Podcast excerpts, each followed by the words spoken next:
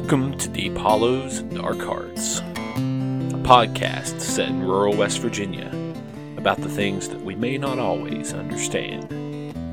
I'm your host, John Atkins. Let's get down to it. Deep hollows and dark hearts, empty valleys full forbidden arms.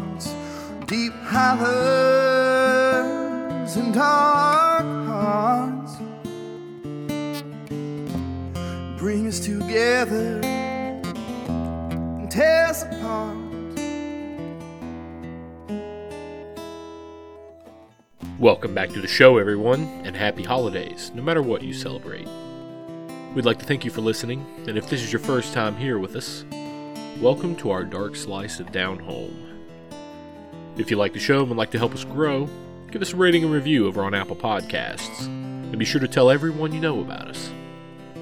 We would greatly appreciate it. And now, let's get on with our show.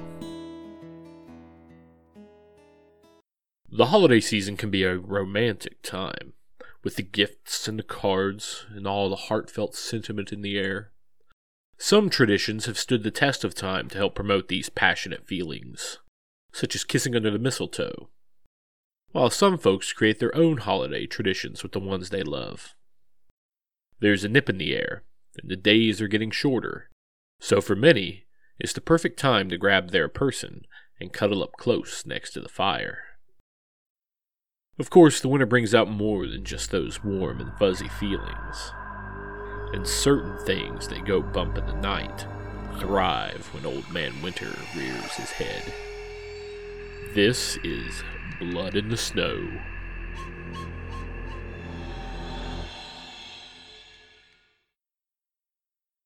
Alan Wheeler and Lisa Beck had been high school sweethearts.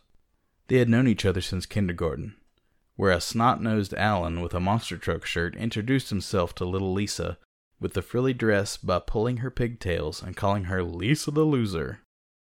Lisa hated Alan after that, and when she would see him on the playground, she would glare at him in his poo colored eyes. Alan, in return, would stick out his tongue and make faces at her, resulting in Lisa folding her arms and stomping away in a huff. In the fourth grade, their teacher, Miss Hunt, paired them together for their science fair project. Lisa, studious and overachieving, spent days researching photosynthesis and growing plants in different environments. Meanwhile, Alan threw together the display board the night before, haphazardly stapling magazine cutouts of potted plants to poster board and misspelling the word photosynthesis in bold letters scrawled in a half dried magic marker. They received a B minus on the project, and Lisa's hatred for Alan grew. In high school, Alan joined the varsity football team, and Lisa was cheer captain, and, despite their years of rivalry, were voted homecoming king and queen during their senior year. As per their school's tradition, the two shared a dance at the homecoming formal, and Lisa was surprised to find that not only was she not repulsed at Alan, but his touch was gentle and light.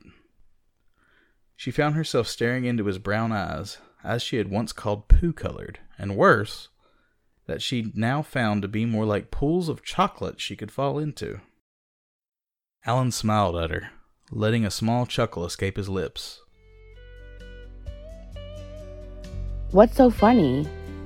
Who would have thought after all these years of feuding, it would be the two of us here tonight? Certainly not me. Why have we always fought? What made you hate me all these years? Um, hate is a strong word. I don't know if it's the one I would use, but the reason we have never gotten along, Alan Wheeler, is because you came up and pulled my hair on the first day of kindergarten. Is that it? That's why you've disliked me all these years? Yes, because you were a mean kid with a runny nose who went around pulling people's hair and calling them names like Lisa the Loser. Wow. That's it, huh? Do you know why I did that? Um, because you were a jerk. That's because I liked you. And I was a five year old kid who didn't know how to express myself. Did you know that I had another name for you in my head? one that I couldn't say out loud Yeah, I had a few names for you I couldn't say out loud too. was Lisa the Lovely. Uh, I don't know what to say. Say you'll go out with me tomorrow night, and we can start over. Clean slate. Lisa smiled and agreed. Alan picked her up in his dad's pickup truck with a dozen roses. They went to dinner at the local Italian place and went for a walk down the boulevard overlooking the river. It turned out they had a lot in common, and stayed out later than curfew just looking up at the stars in the bed of the truck. Everything Lisa thought she knew about Alan was cast aside that night, as she learned about the young man she would grow to love. The night turned into a week, the week into a month, and before they knew it, high school was over, but their relationship was still going strong. The two got into the same college, and during the winter break of their freshman year at Marshall University, they decided to rent a remote cabin in the Monongahela forest, just the two of them. It became a yearly tradition, and on their trip during their senior year, Alan got down on one knee by the fireplace and asked Lisa to marry him. Once again, she accepted, and they married that summer after graduation. The next several years were good to Alan and Lisa, as they built their careers and their future together. During their 10th year of marriage, Alan, who ran a successful real estate business, took Lisa out to dinner a week before their yearly cabin trip. I have a surprise for you. What is it? Close your eyes. You can open them now. What is it? That is the deed to our very own cabin. It came on the market last month, and I snatched it up as soon as I laid eyes on it. It's beautiful, it's perfect, and only about 15 miles from the one we ran every year. Do you have any pictures? Took a ton. Oh, wow, that's really beautiful. And is ready for our trip next weekend, too. Oh my god, look at that hot tub on the deck. I love it. Just wait until you see the place in person.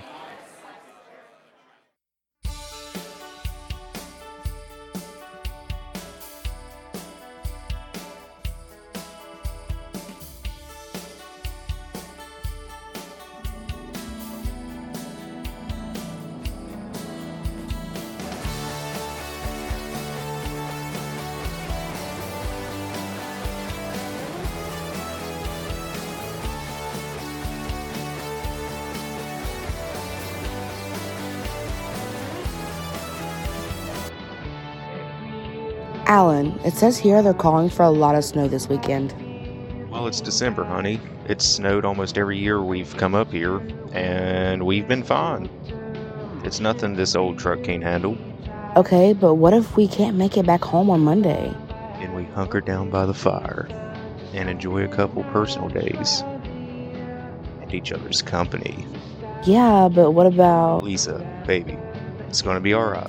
Try not to worry. We will be just fine. I promise.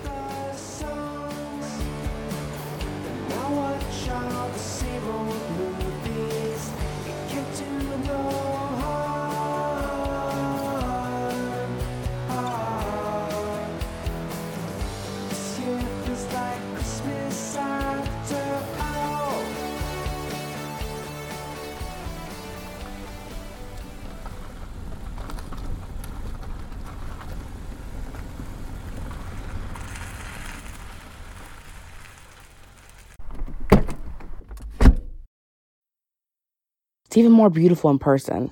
Just wait until you see the inside.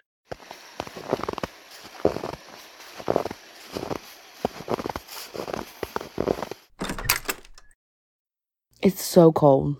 I'll get a fire started. There's a small stack of firewood just outside the back door. Why don't you go ahead and put the groceries away while I do that? The happy couple settled in, and before long the fire had the small cabin feeling warm and toasty. They settled in on a small love seat that faced the fireplace, Lisa laying her head on Alan's broad chest as he ran his fingers through her long hair. They sat there, content, listening to the crackling of the fire and enjoying each other's company for at least an hour.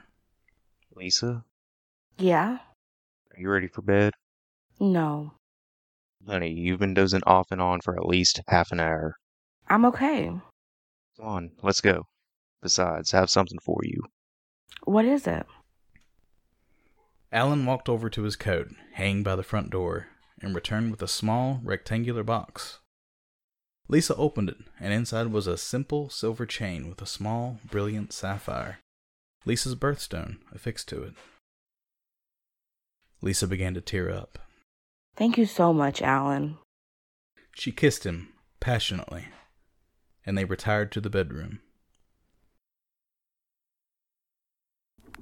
Alan awoke to the sound of a loud crashing, clattering commotion. It was early, still dark out. He looked to the digital clock on his nightstand, but its display was blank. He tried to turn on the lamp, but nothing happened. What's going on? I don't know. The power's out. I'm gonna go check it out. Alan threw on a robe and slipped on his boots without lacing them. He opened the front door to a blanket of snow, easily nine inches deep, blanketing everything in sight. And there, in the driveway, sat his truck, the cab crushed by a fallen tree.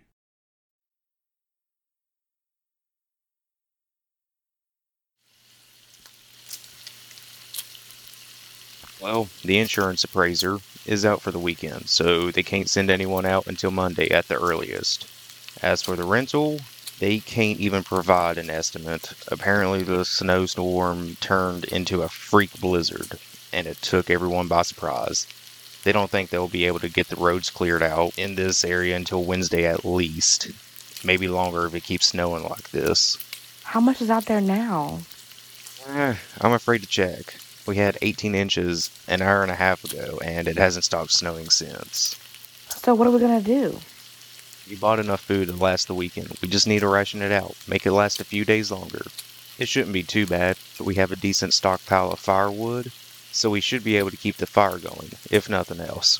We will be fine. It's just a little hiccup. We can still have our little romantic getaway. I should have breakfast done in just a few minutes. What should we do with the rest of the stuff in the fridge? Well, we probably won't have power all weekend. I guess maybe we could bury it all in the snow to keep cold. I remember my dad keeping beer in the snow on the porch when I was younger. That should work. I guess maybe just skip lunch. Only do two meals a day until we can get out. Should do the trick. Alan and Lisa had their breakfast, then spent the day working on jigsaw puzzles, reading, playing cards, and just enjoying each other's company. As the sun began to set, Lisa ventured to the kitchen. Alan, can you get the steaks from out back so I can get dinner started? Sure, honey.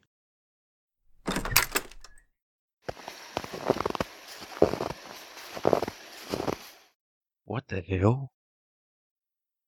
Alan found their food cache to be empty, a barren hole in the snow without a hint of food.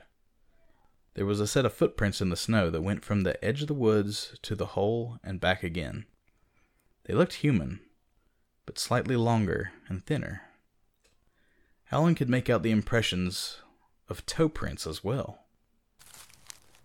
A noise in the woods caught his attention, the sound of a stick snapping, and an uneasiness came over him. Alan slowly began backing toward the cabin, watching the tree line intently in the growing darkness. He reached the pile of firewood, his fingers coming to rest on something long and slender the axe. He grabbed the handle and, still watching the tree line, slipped back into the cabin. Alan? The food is gone. What? The food. It's gone. All of it. Why do you have an axe? There's something out in the woods. Probably a deer or something. But I brought this inside just in case. Well, what are we gonna do about dinner? Oh no, babe. We have some trail mix still.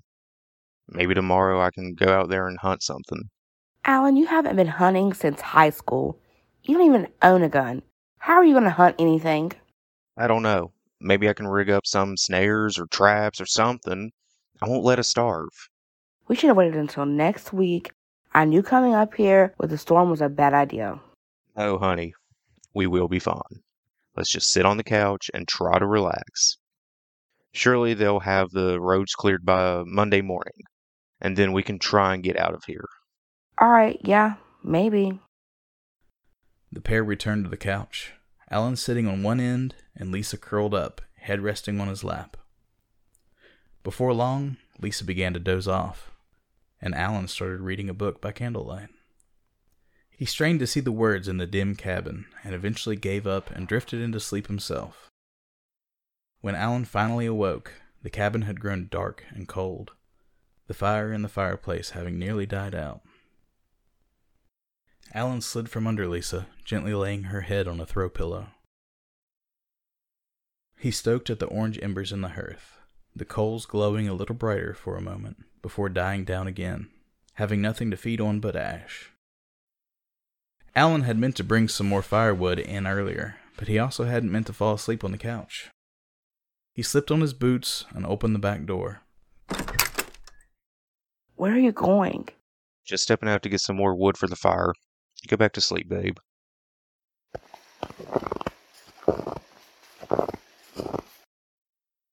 The hell? Alan searched everywhere, but it was no use. Every piece of firewood they had stockpiled was missing, gone without a trace. He raced back inside, starting to panic. What would they do without a fire? Alan? It's gone. What's gone? Firewood, it's all gone. What do you mean it's gone? It's just gone. There's nothing left out there. Someone has to be messing with us. Someone stole all of our firewood. What the hell is that? Who's out there? Show yourself. Alan, honey, get back inside. You leave us alone. You hear me? Stay the hell away from us. Alan, I'm scared. What are we going to do about the window? I have a hammer and nails in the back of my truck. As long as the toolbox wasn't crushed, I should be able to get them. We'll have to nail up a blanket to cover up the hole for now. Damn it. I want to know who the hell threw a log through our window. Don't go out there. Don't leave me here alone. It's all going to be okay, Lisa. Here, you hold the axe. I'll be right back. Lisa took the axe in her trembling hands, beginning to sob. She watched Alan through the window, his dark silhouette against the bright white snow, trudging along to his totaled truck. This weekend was their chance to relax and unwind, to escape from everyday life. But it was slowly becoming a nightmare, and she felt trapped, cornered like a mouse by a cat. But if she were the mouse, where was the cat? A frigid breeze hit her back, and she was suddenly reminded of the open window behind her. She spun in a panic, but there was nothing there. Still, she had an unsettling feeling, like someone or something was watching her. She gripped the axe tightly, her knuckles turning white. She wanted to be back home in her familiar kitchen, making dinner with the television playing in the background, not in this dark, cold, god-forsaken cabin on the edge of nowhere with no way out. She heard Alan screaming behind her, and she spun to look out the front window again. Alan was gone, but she could just make out a shape in the snow. In the dying light, it had a red tint to it. She knew immediately what it was blood. Panic and hysteria overtook her, and she collapsed into the fetal position on the floor, her breath coming in sharp, ragged gasps.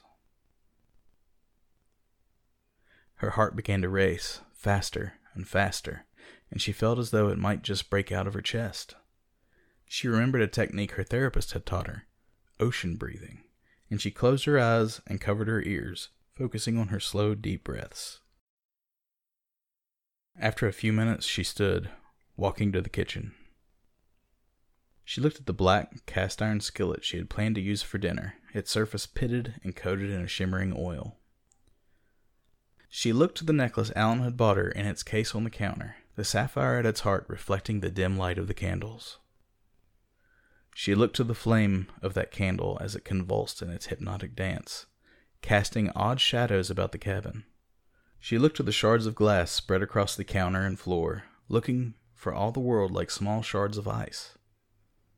She looked at the curtain that blew erratically in the breeze from the broken window. She felt the cold, bitter wind from that window as it nipped at her skin. She felt the rough surface of the wooden countertop as she ran her fingers along the grain of the wood.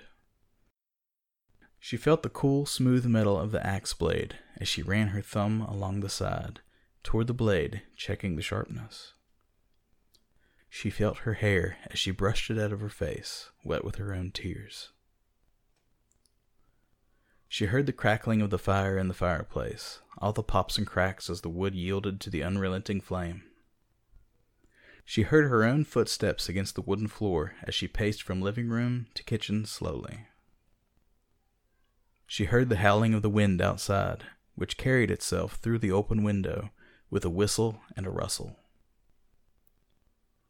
She smelled the pines and birch wood in the forest just outside of the cabin. She smelled a new scent on the air, one of death, rot, and decay. She grabbed a handful of trail mix, tasting the contrast between the saltiness of the peanuts and the pretzels against the sweetness of the candy and the dried fruit. She was calm now. She was centered. She was determined. She threw on her coat, grabbed a flashlight, and stepped outside.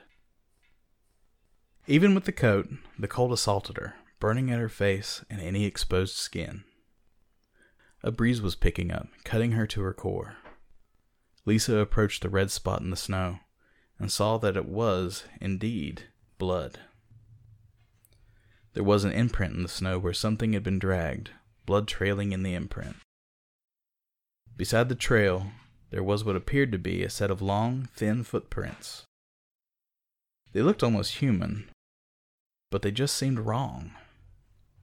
For one, they were barefoot in more than a foot of snow. But at the end of each toe there was what appeared to be a long, thin claw. It didn't matter. Whatever left these tracks had Alan, and she wouldn't stop until she found him. Lisa followed the trail through the woods, more than once startled by the fluttering of wings nearby or the snorting of a deer. But she wouldn't be deterred. Her husband was out here somewhere, and if there was one word people used to describe Lisa, it was tenacious. The trail she followed was difficult to see in the dense forest, but eventually it led to a cave in the side of a mountain. The mouth of the cave was tall and wide, but the darkness inside was impenetrable. Lisa strained to see, her eyes long since adjusted to the night, but she couldn't see any more than a few feet into the cave. But on the ground, just to the edge of her vision, she could make out something brown. She approached it tentatively, cautious of what lay beyond her vision, her hand falling on what felt like fabric. She grabbed it, pulling it to her. It was stained with blood on one of the arms and was soaked from the snow. But this was Alan's coat. She considered leaving it, but she knew when she found Alan he would need it, so she put it on over her own coat. She searched the pockets and was surprised to find a small flashlight. She clicked it on, and it illuminated a small ring on the ground before her. It didn't light up the entire cavern, but Lisa was still thankful to be able to see anything at all. The air of the cave was still cool, though it was considerably warmer than the air outside, but a pungent, rotting odor pervaded the space. It smelled of death and decay, and Lisa had to pull her shirt up to cover her mouth and nose to breathe. Despite the large entrance, the cave actually narrowed to just a few feet wide pretty quickly. The cave was wet, and water trickled slowly down the walls and mingled with the standing water at her feet. She tried to be quiet, but her splashing footsteps made it impossible. The cave began to widen, bones lining the edges of the floor where they had been tossed haphazardly, kicked out of the way by the thing that took Alan. They looked to Lisa's untrained eye to be mostly animal bones, but she did spot what was unmistakably a human skull amongst the others. Ahead of her, the tunnel opened up into a large cavern, and Lisa flicked off the flashlight and stood, motionless against the wall, listening. She could just make out what sounded like labored breathing and the dripping of water, but nothing else. Hugging the wall, she inched her way into the large cavern, cautiously working her way to the source of the breathing. More bones were scattered about the room here, and Lisa stepped gingerly around them, relying on her senses of touch and sound to ensure she didn't step on or kick any. Her foot touched something soft, and she heard a slight grunt in response. She turned on the flashlight and saw Alan laying on the cold, wet ground, unconscious. He was bruised and bloody, and a small pool of blood had gathered under his head and around his torso, but he was still alive. Lisa took off his coat and laid it over him, and he muttered something she couldn't understand. Alan, it's me. I'm gonna get you out of here. Alan groaned loudly, and Lisa heard a snarl coming from another tunnel some distance away. Shh. We've got to be quiet now, baby. Come on. Can you get up? Lisa?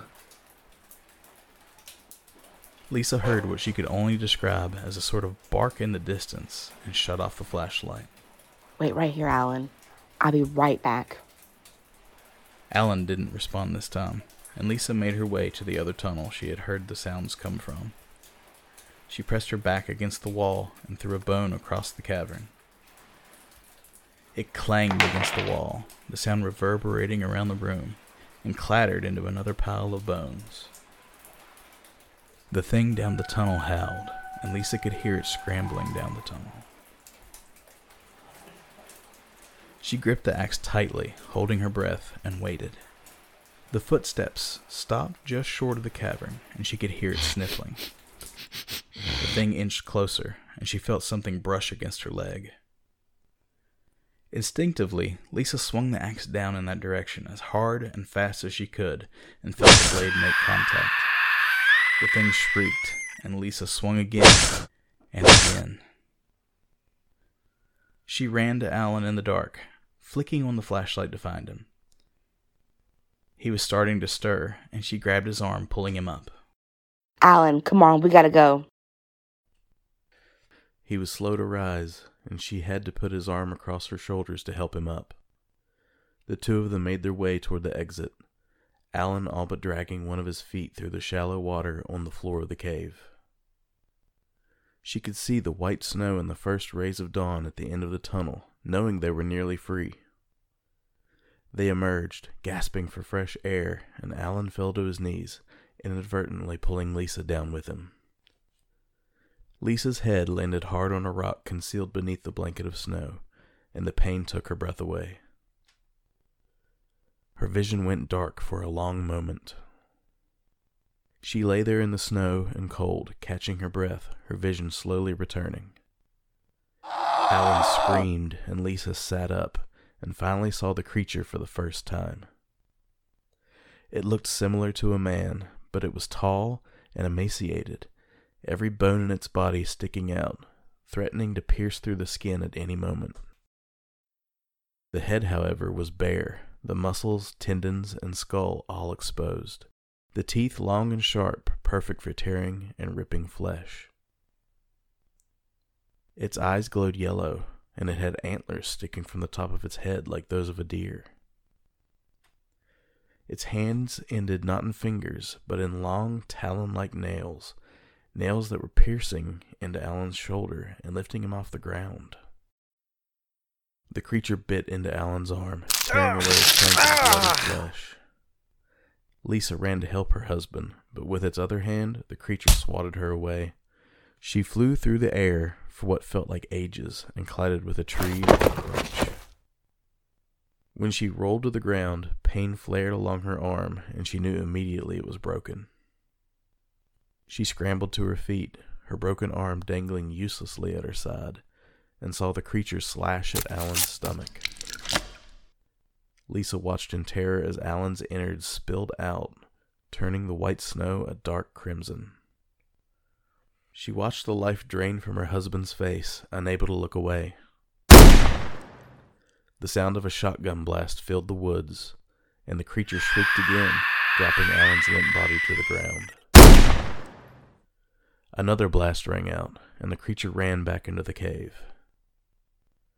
a man rushed into the clearing, short and gray haired, wearing blue coveralls.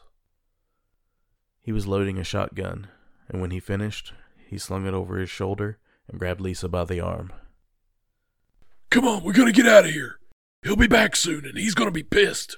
What? Who are you? I'll explain it in the truck, but we can't stay here. What about Alan? Look, it's too late for him. I'm sorry, but we gotta go. He pulled her arm, and she stood, hesitantly following this stranger, not wanting to leave her husband behind. The man tugged at her arm again, and tears streaming down her face, Lisa left Alan behind. The man led her through the woods and back to the cabin, where a tow truck was waiting, already running. They both climbed in, and the man pulled out, heading toward town. My name's Roger. Roger McCoy. Lisa Wheeler? I'm sorry about what happened back there. Uh, about your friend. He was my husband. Oh, husband, I'm sorry. What the hell was that thing? Well, it was a man once.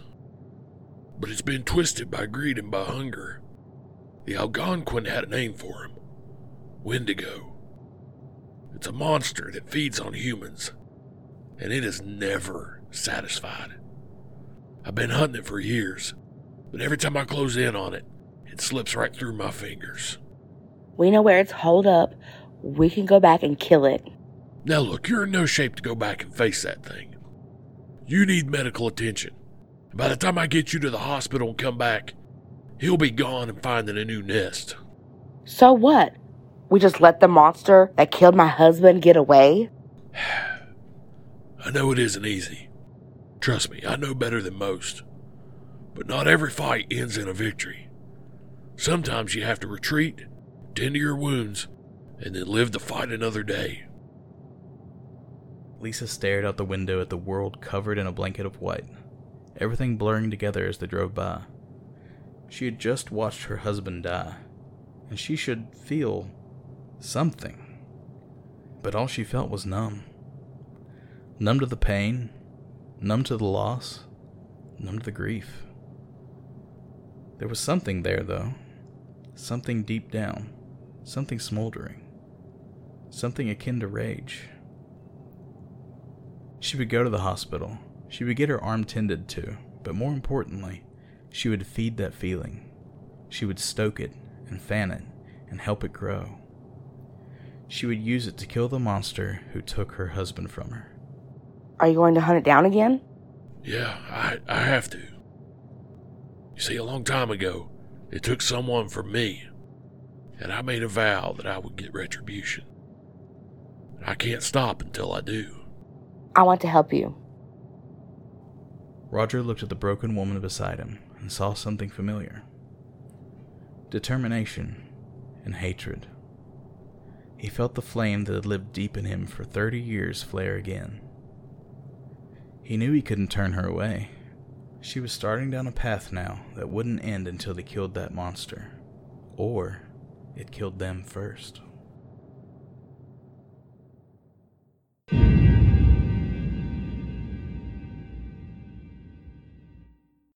A romantic weekend getaway turned fatal for Alan. But Lisa, it seems, isn't one to soon forget, nor one to forgive. The Wendigo still roams the frigid forests out there for the time being. But for now, we must move on.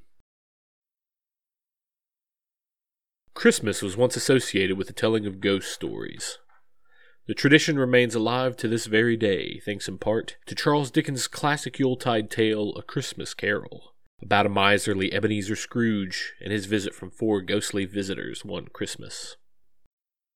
Even now, on a radio station out there somewhere, they're playing Andy Williams' hit song, It's the Most Wonderful Time of the Year, complete with the line, There'll be scary ghost stories and tales of the glories, and so on and so forth. It seems that particular hair raising tradition has dissipated in recent years, but here at Deep Hollows and Dark Hearts, we aim to keep this tradition alive. This is a Christmas poltergeist.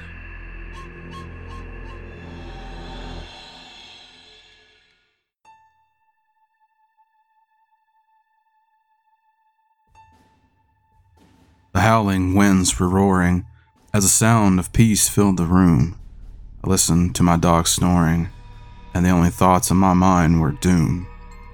First came the rapping at the front door. Who is it? I called. Not a sound came anymore. The reading of my book had stalled.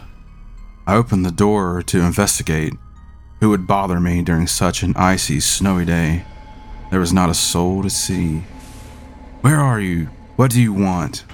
I called into the blowing, frozen air, the quiet did taunt. Where could they go on such a frigid dare? Inside, I found such a fright that my heart nearly stopped. My eyes could not believe such a sight as my wordless jaw dropped. Stacked on the table, high in a pile, stood all four chairs, perfectly assembled high, while I was unaware. Thought about leaving. My hand went for the door, I knew that scheming leave me trapped outdoors. I prayed the Lord's Prayer, then begged for his protection against this evil despair and my own reflection. You killed me. A voice called out. I stopped, nearly fainting, the thought that my mind would shut out by the justification of his slaying. Whom is this accusing? My name is of no importance. Is my death so inducing that you flail in your arrogant portents? You killed me out of spite. Your heart is hard as stone, and your mind is full of ice, just as you will die on this fateful night. Through the snow I dashed. Run as far as your legs will go. The muzzle flashed as I fired my pistol at the empty snow. A hollow laugh echoed through the waning light, the cold growing into my soul. I had to survive. I had to fight through this frigid, icy stroll. As the light began to fade, I took one last look behind to see what fate I had made. The old man standing in the cabin light, the wound on his face wide and bloody from the axe I used to chop while he napped in the study. To the floor his body dropped. There had been stories and rumors of the gold he had stashed away under the kitchen floorboards and inside the mattress of hay. Oh, stories of gold were true. Bars, jewelry, and coins with the plunder I paid accrue. Cabin built from purloin. I hid the rest far into the hills. I thought I could make it there. I could pay for any way that I will to get as far from this cabin of despair. The snow seemed to deepen with every step. Soon I was buried to the waist. I feared I was inching closer to death's doorstep, but I had to continue without haste. Trudge through the snowy mire as far as your body may take you, but you will never see another flicker of fire except until your hellish debut. I reached the spot in another hour to find it had been looted. A thief had been so coward to rob me in such a time ill suited. The old man laughed with glee. There is nothing better but to see you on your knees when you really have paid your debtor. Run, run now, evildoer. Run to the end of your life. Run to your eternal immure. Run to the end of your strife. The darkness of night was blinding. Only the blinding void was in my sight. The bitter cold, never biting. There seems to be little time. Then I was falling, tumbling down. The rocks became my cushion. My jaw cracked, and a broken crown. My mortality began to break down. I couldn't move. I couldn't budge. I was trying to prove that I could even nudge. The heat of my blood ran down my face and into my eyes. Bone split open like a grin. I had no more time.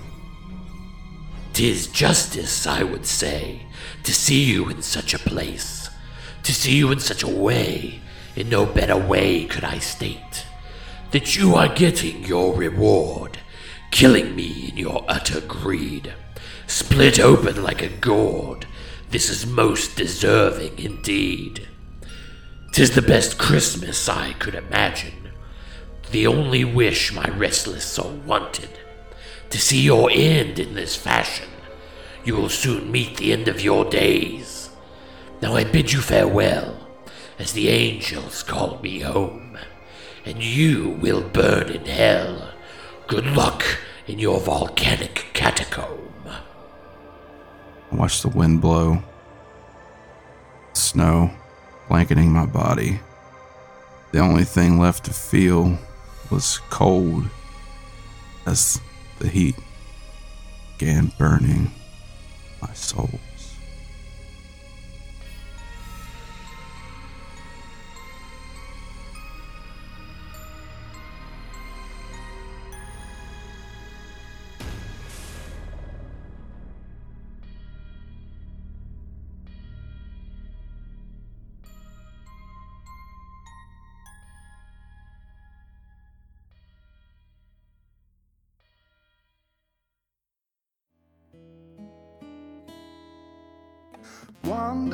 We've certainly enjoyed our time together, but that's going to do it for us this time on Deep Hollows and Dark Hearts. We want to thank you again for joining us. We want to thank our good friend Brandon Wills for his poem, The Christmas Poltergeist. We'd also like to take a minute to shout out Caleb Luther. Caleb is responsible for our outro music, but he also wrote and recorded the song Christmas After All, a song that was featured in tonight's story, Blood in the Snow. Caleb just released a Christmas album titled Yuletide Days. We'll be providing a link to the album in the show notes today. Go check it out. Caleb is a good friend of ours and a very talented artist. Now, I know we usually give plugs at the end, but also check out Caleb's band Meet Me in the Matinee. And of course, the band Odie and I, who wrote and performed our theme music. Odie and I have an album out titled A Little Something on the Side, and it is a phenomenal album, start to finish. So if you dig our theme song, give them a shot. I guarantee you won't be disappointed. Well, we're going to be taking a little break for the holidays here, but we'll be back with more tales on Monday, January 9th, 2023. If you have the means and would like to financially support the show, you can do so at anchor.fm slash deephollowspod slash support. Of course, we understand not everyone is able to do so, especially during this time of year. So instead, if you could give us a rating and review on Apple Podcasts and tell everyone you know about the show, it'll help us out more than you'd think. If you'd like to stay up to date on the latest news out of the holler, be sure to follow us on both Facebook and Twitter. If you have any questions, comments, or you'd like to submit either a story or an audition for our consideration, you can email us at deephollowspod at gmail.com. Between what lurks in these hollows and what festers in the hearts of men, it's a dangerous world out there. So stay safe until we meet again. This has been a production of Darkest of Horizon Media. Blood in the Snow was written by John Adkins, narrated by Travis Ingram, featuring the vocal talents of Deanna Summers as Lisa, Trevor Boyard as Alan, and John Adkins as Roger. A Christmas Poltergeist was written and performed by Brandon Wills, featuring John Adkins as the Poltergeist. Our theme song is by Odie and I. You can check them out on Spotify, Bandcamp, and SoundCloud. Our outro music is by Caleb Luther. You can find more of his music, along with his band Meet Me in the Matinee, on Spotify, Bandcamp, and SoundCloud as well. Our artwork is by Nate Tatum. You can find more of his work at Rainbow Bear Store on both Facebook and Instagram. I've been your host, John Adkins.